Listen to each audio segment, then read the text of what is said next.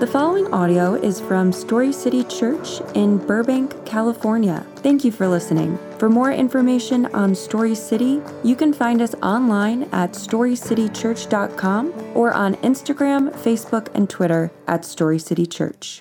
My name is Victor Picasso. Um, Maddie and I have been coming to Story City for three years, and they have been an incredible family to us. Some of you may or may not know me. I'm usually pretty shy, so this is me trying to change that. All right, so today's scripture is from Matthew 5, verses 1 through 3. Seeing the crowds, he went up on the mountain, and when he sat down, his disciples came to him. And he opened his mouth and taught them, saying, Blessed are the poor in spirit, for theirs is the kingdom of heaven. This is the word of the Lord. Thank you, guys. Good morning, Story City family. It is an honor and a privilege to be here with you this morning. Happy. Hey, thanks for clapping. Um, typically, you wait till the end. That way, I know if you like it or not. but I do appreciate it's a it's an easy church when you guys are clapping before I've even said anything. So, good job on you. I got a little confession. I'm a little worried this morning about whether my stuff is going to blow off the stage here. So I'm going to do the best I can to try and arrange this. So if you just kind of bear with me as we go through it today, we're going to have to kind of play this, this game a little bit with, with the wind. But um, again, for those of you who don't know, my name is Jared. I'm one of your pastors here. It is a pleasure and a privilege of serving here. This is a place where your story matters, where we want you to know that your story uh, is a part of our story. It's important to us, but ultimately, our story, your story together, is a part of God's story for the city of Los Angeles. And we are, we are excited. Uh, here at Story City, we are a multi campus church. That means that we have a campus here in Burbank, a campus in Granada Hill, and we believe that God desires to see communities change, that we would be a church that leads communities into healthy relationships with Jesus and people. And so, starting in Burbank and Granada Hills in the Valley and Los Angeles and to the ends of the earth, we are a church that raises up church planters and plants churches so that more and more people can come to know and understand the gospel and the gospel is that God Himself has come to rescue and renew all creation through the person and work of Jesus. Jesus is King of Kings and Lord of Lords. We are all about Jesus here. That is the heart and soul of this. If we weren't, then we have no business being together as a church. And Jesus, having accomplished his task of making a way for all things to be rescued and renewed, now advocates for us to the Father and has sent the Holy Spirit to help us learn how to love Jesus and people because it does not come naturally to us. And so we together are learning as a family.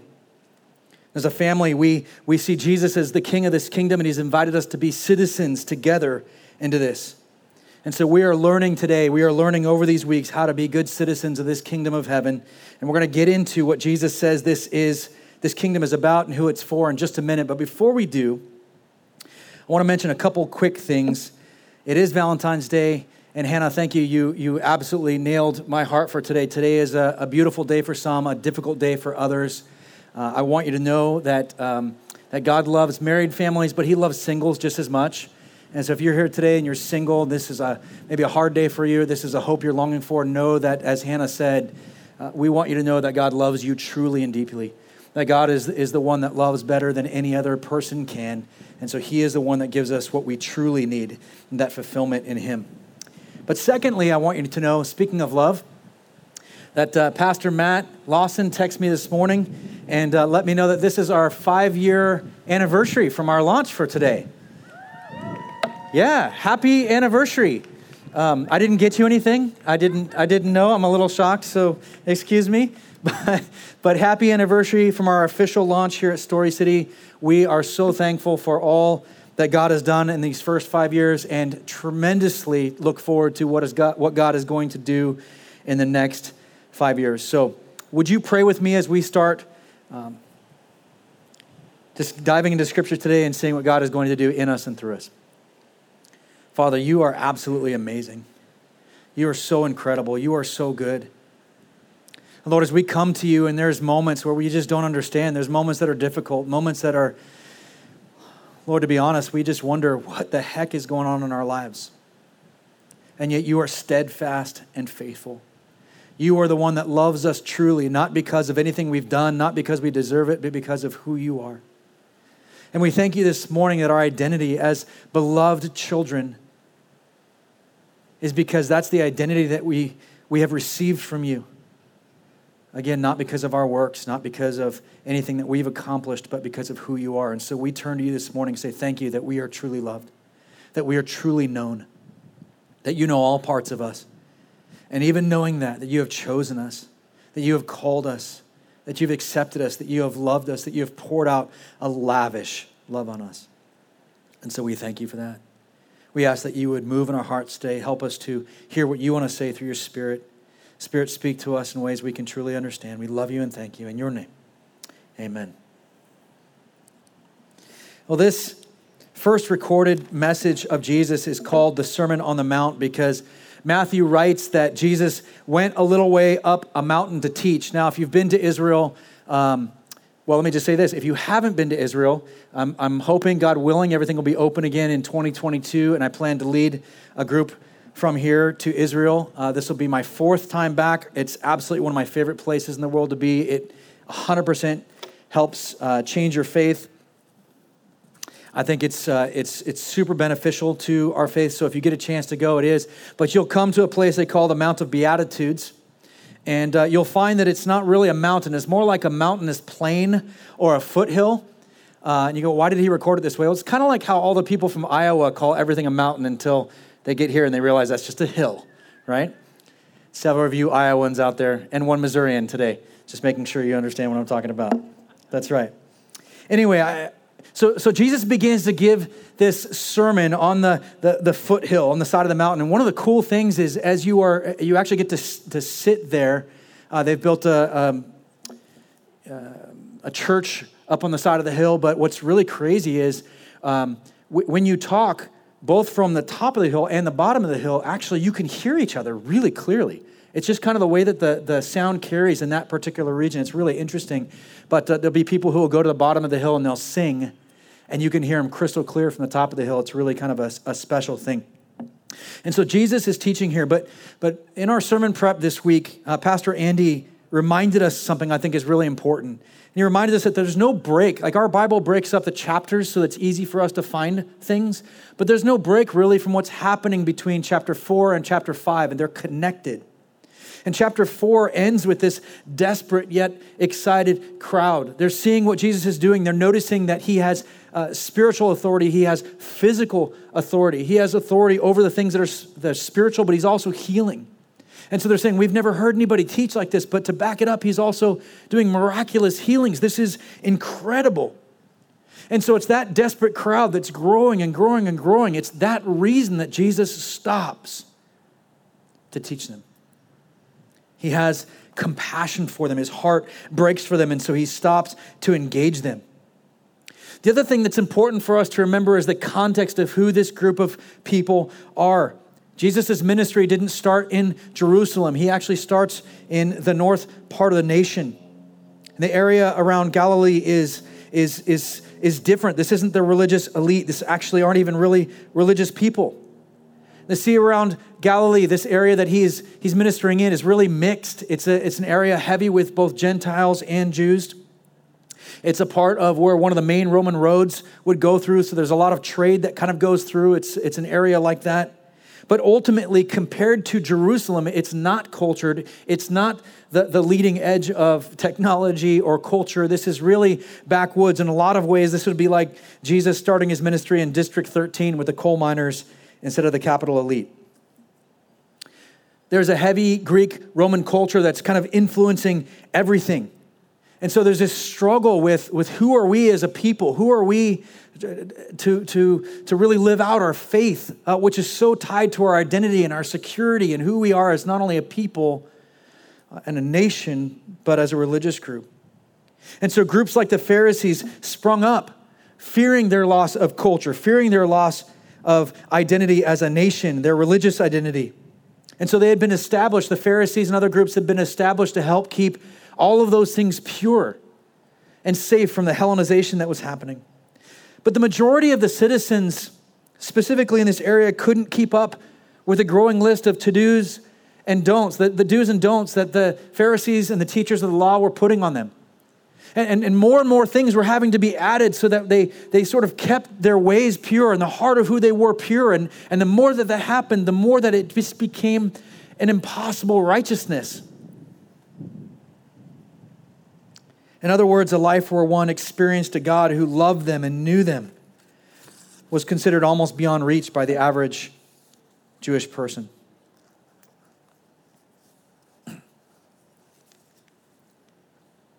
And so, this kingdom of God, if it was going to be ushered in, was going to be ushered in, they thought, to the religious elite first, to the, the holy ones. They figured if anybody's name was going to be called, it wasn't their names, and it certainly wouldn't be in this place. And then Jesus shows up and absolutely, as he always does, turns things on its head. He absolutely destroys their preconceived notions of what God's kingdom is and who it's for. You see, the kingdom of God is not a physical kingdom, but a spiritual one. It's one that is primarily within us, controlling our hearts and minds and our outlooks. And instead of answering the challenge to their spiritual condition by addressing the dangerous outside cultural influences that are happening, Jesus comes and says, Let me address your heart. Instead of mandating an impossible list of rules for them to follow, Jesus calls them to rest in Him and their new identity as citizens of this kingdom.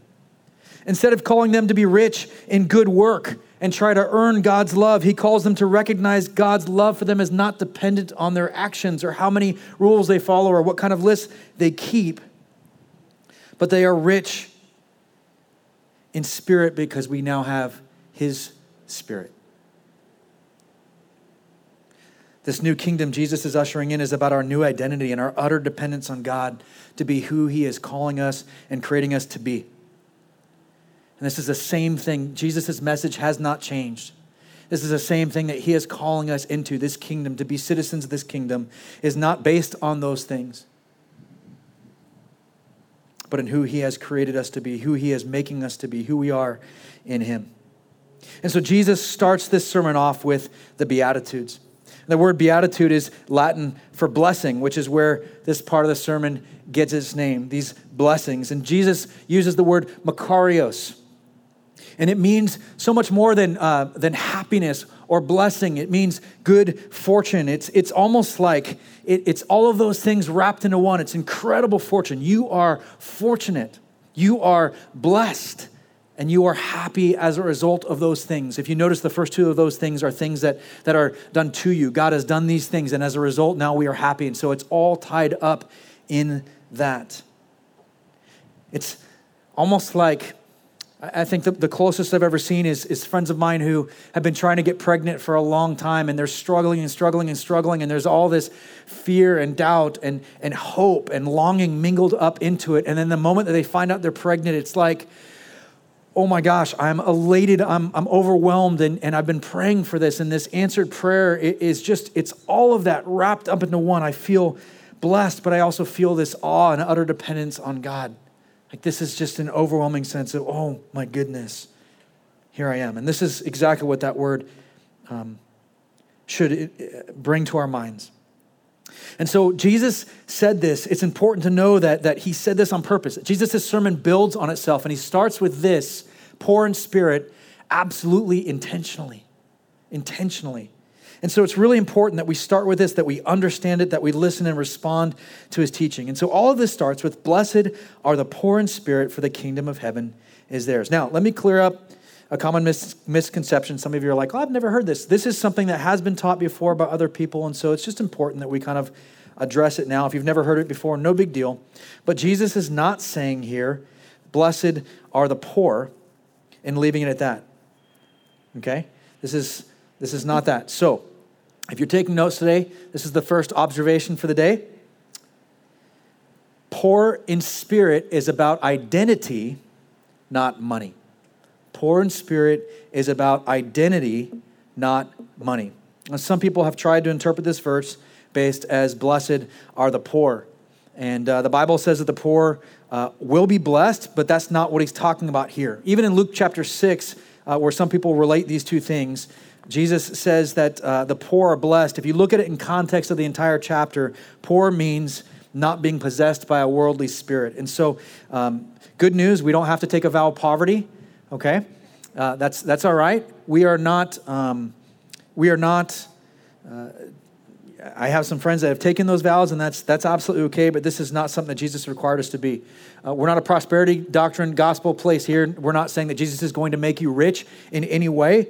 Jesus said the poor would always be with them, and that we as a church must care for their needs. In fact, he says true religion is this that we care for the widows, the orphans, the poor. That is our job to love people, to love the marginalized, to reach out and find ways to model Jesus to them. What Jesus is saying here is that.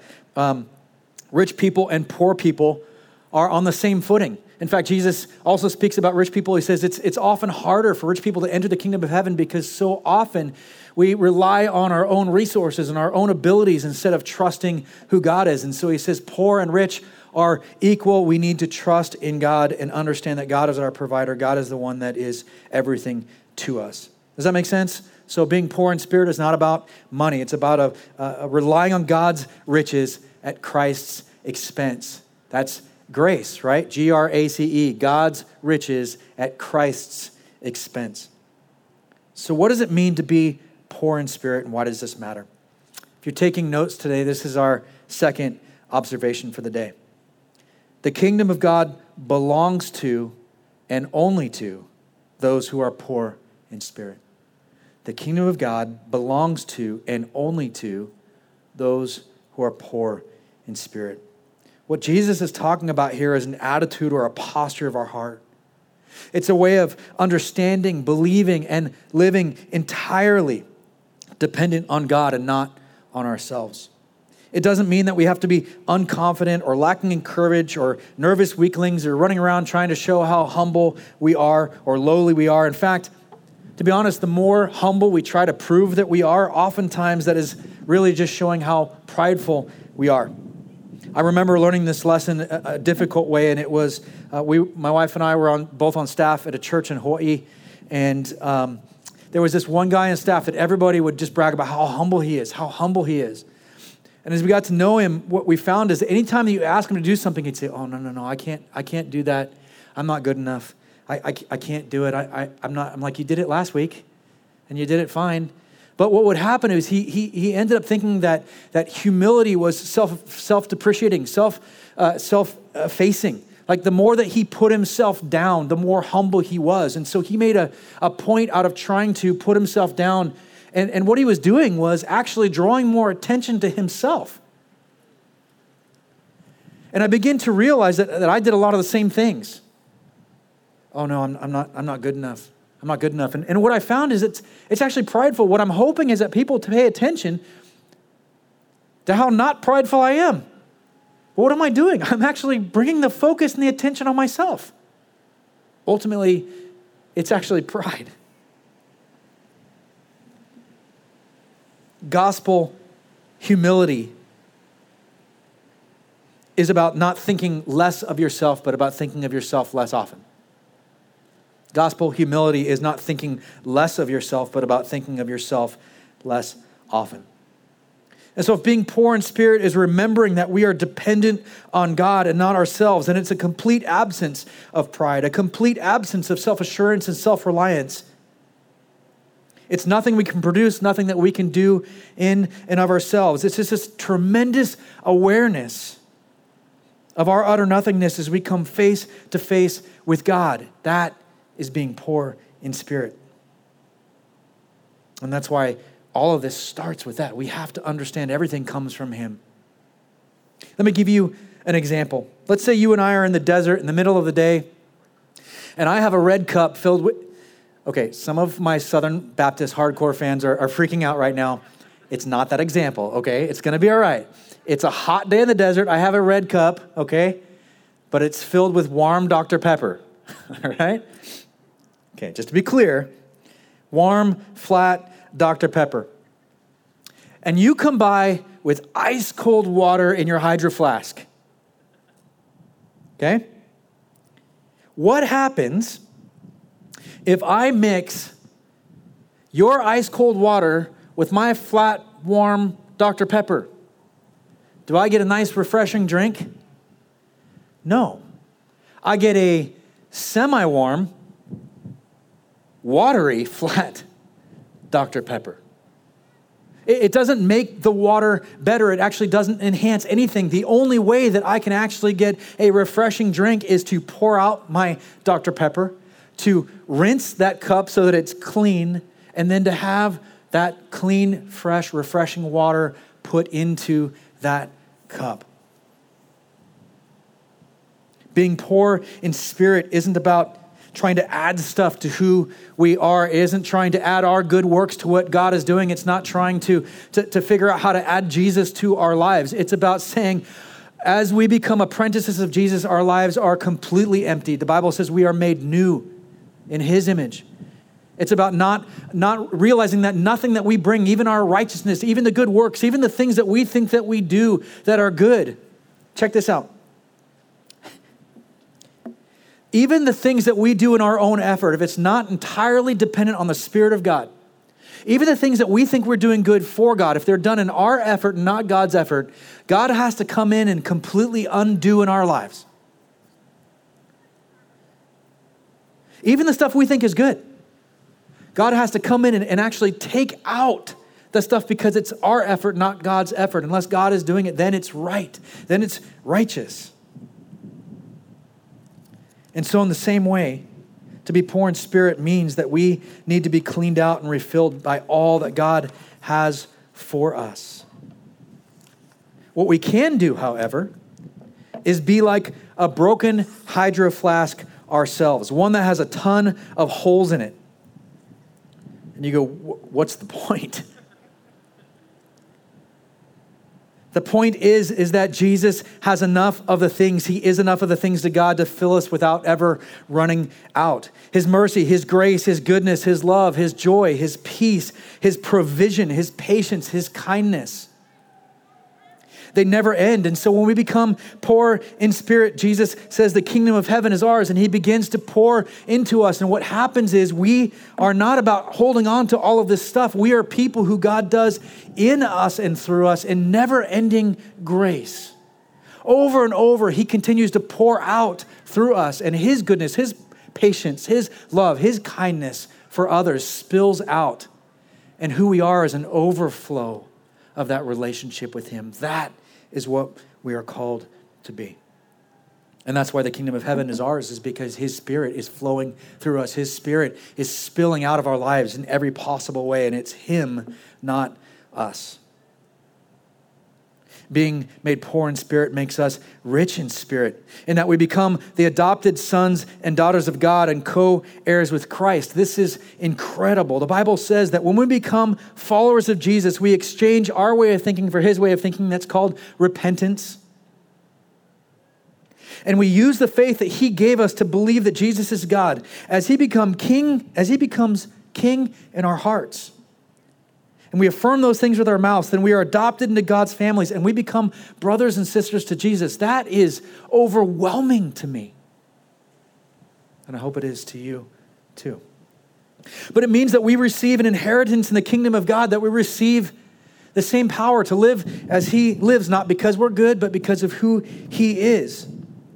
And we get to receive that, that inheritance. We get to receive all of those things that God has intended for us because of what Jesus did. And it's not just temporary, it's for all of eternity. What a gracious, incredible Father He is. In other words, apart from recognizing that we need help and we're unable to help ourselves, apart from Jesus, we cannot inherit the kingdom of God. And so when the, Jesus tells the Pharisees that he as a doctor came not for the uh, came for the sick, not the healthy, what he's saying is, how can I even offer a cure to somebody if you don't even recognize you're sick? We have to recognize that we're poor in spirit, and the kingdom is only for those who are poor in spirit. But Jesus doesn't ask us to do what he hasn't already done. Jesus has already led the way, he's modeled this for us. If you're taking notes today, this is our third and final observation for the day. As we apprentice Jesus, we are called to become like Jesus. As we apprentice Jesus, we are called to become like Jesus. Jesus, who is fully God and existed before he was born on earth, took on human nature in addition to his God nature. He became fully God and fully man at the same time, but instead of relying on that power as God, Jesus says, it says in the Bible that Jesus laid aside his rights and power as God and lived as a man. He relied on his Father's will and power and direction in all humility and servanthood. In fact, the Bible says in John chapter 14, verse 10, Do you not believe that I am in the Father and the Father is in me? The words that I say to you, I do not speak on my own authority, but the Father who dwells in me and does his works. And in Philippians chapter 2, verses 5 to 8, Paul admonishes us with this Adopt the same attitude. He's talking to us now. Adopt the same attitude of that of Jesus, who existing in the form of God did not consider equality with God something to be exploited. Instead, he emptied himself by assuming the form of a servant, taking on the likeness of humanity. And when he had come as a man, he humbled himself by becoming obedient to the point of death, even death on a cross. This is incredible. Jesus said, I can do nothing except what the Father had given and allowed him to do. He was utterly and completely dependent on the Father. And in the same way, this is exactly what we are called to do as apprentices of Jesus. We can't rely on money or reputation or personality or education for our success. Or in doing so, we will have told ourselves that we got here on our own, that we are accomplishing what we think we need to accomplish on our own power and ability.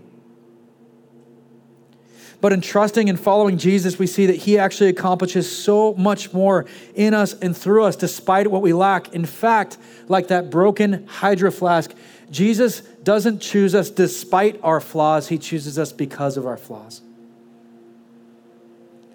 As we recognize that it's only Him that allows us to be anything and do anything, we actually understand the true meaning of that scripture I can do all things through Christ who strengthens me.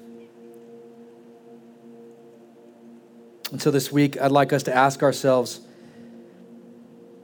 Am I truly living in that identity as poor in spirit? Do I trust God, or is God like an added insurance plan to my life if it doesn't work out? As I live my life, what are the things that I'm saying? What are the things I'm praying about? Are they God's things or are they my things? Are they from me or from Him? And, and, and listen, in one sense, all sin comes down to control. All sin comes down to control. And being poor in spirit has a lot to do with surrendering to God's will and kingship for our lives. This week, let's ask Jesus to show us what areas that He wants to empty us of ourselves in and be refilled with who and what He wants us to be.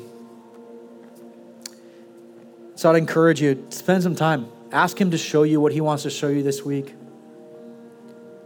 If you want to know more about, about becoming a follower or apprentice of Jesus or baptism or the next steps, we'd encourage you to go to the next steps table or, or come and talk to anyone with a name card, one of the elders or pastors. We'd love to talk to you about Jesus anytime.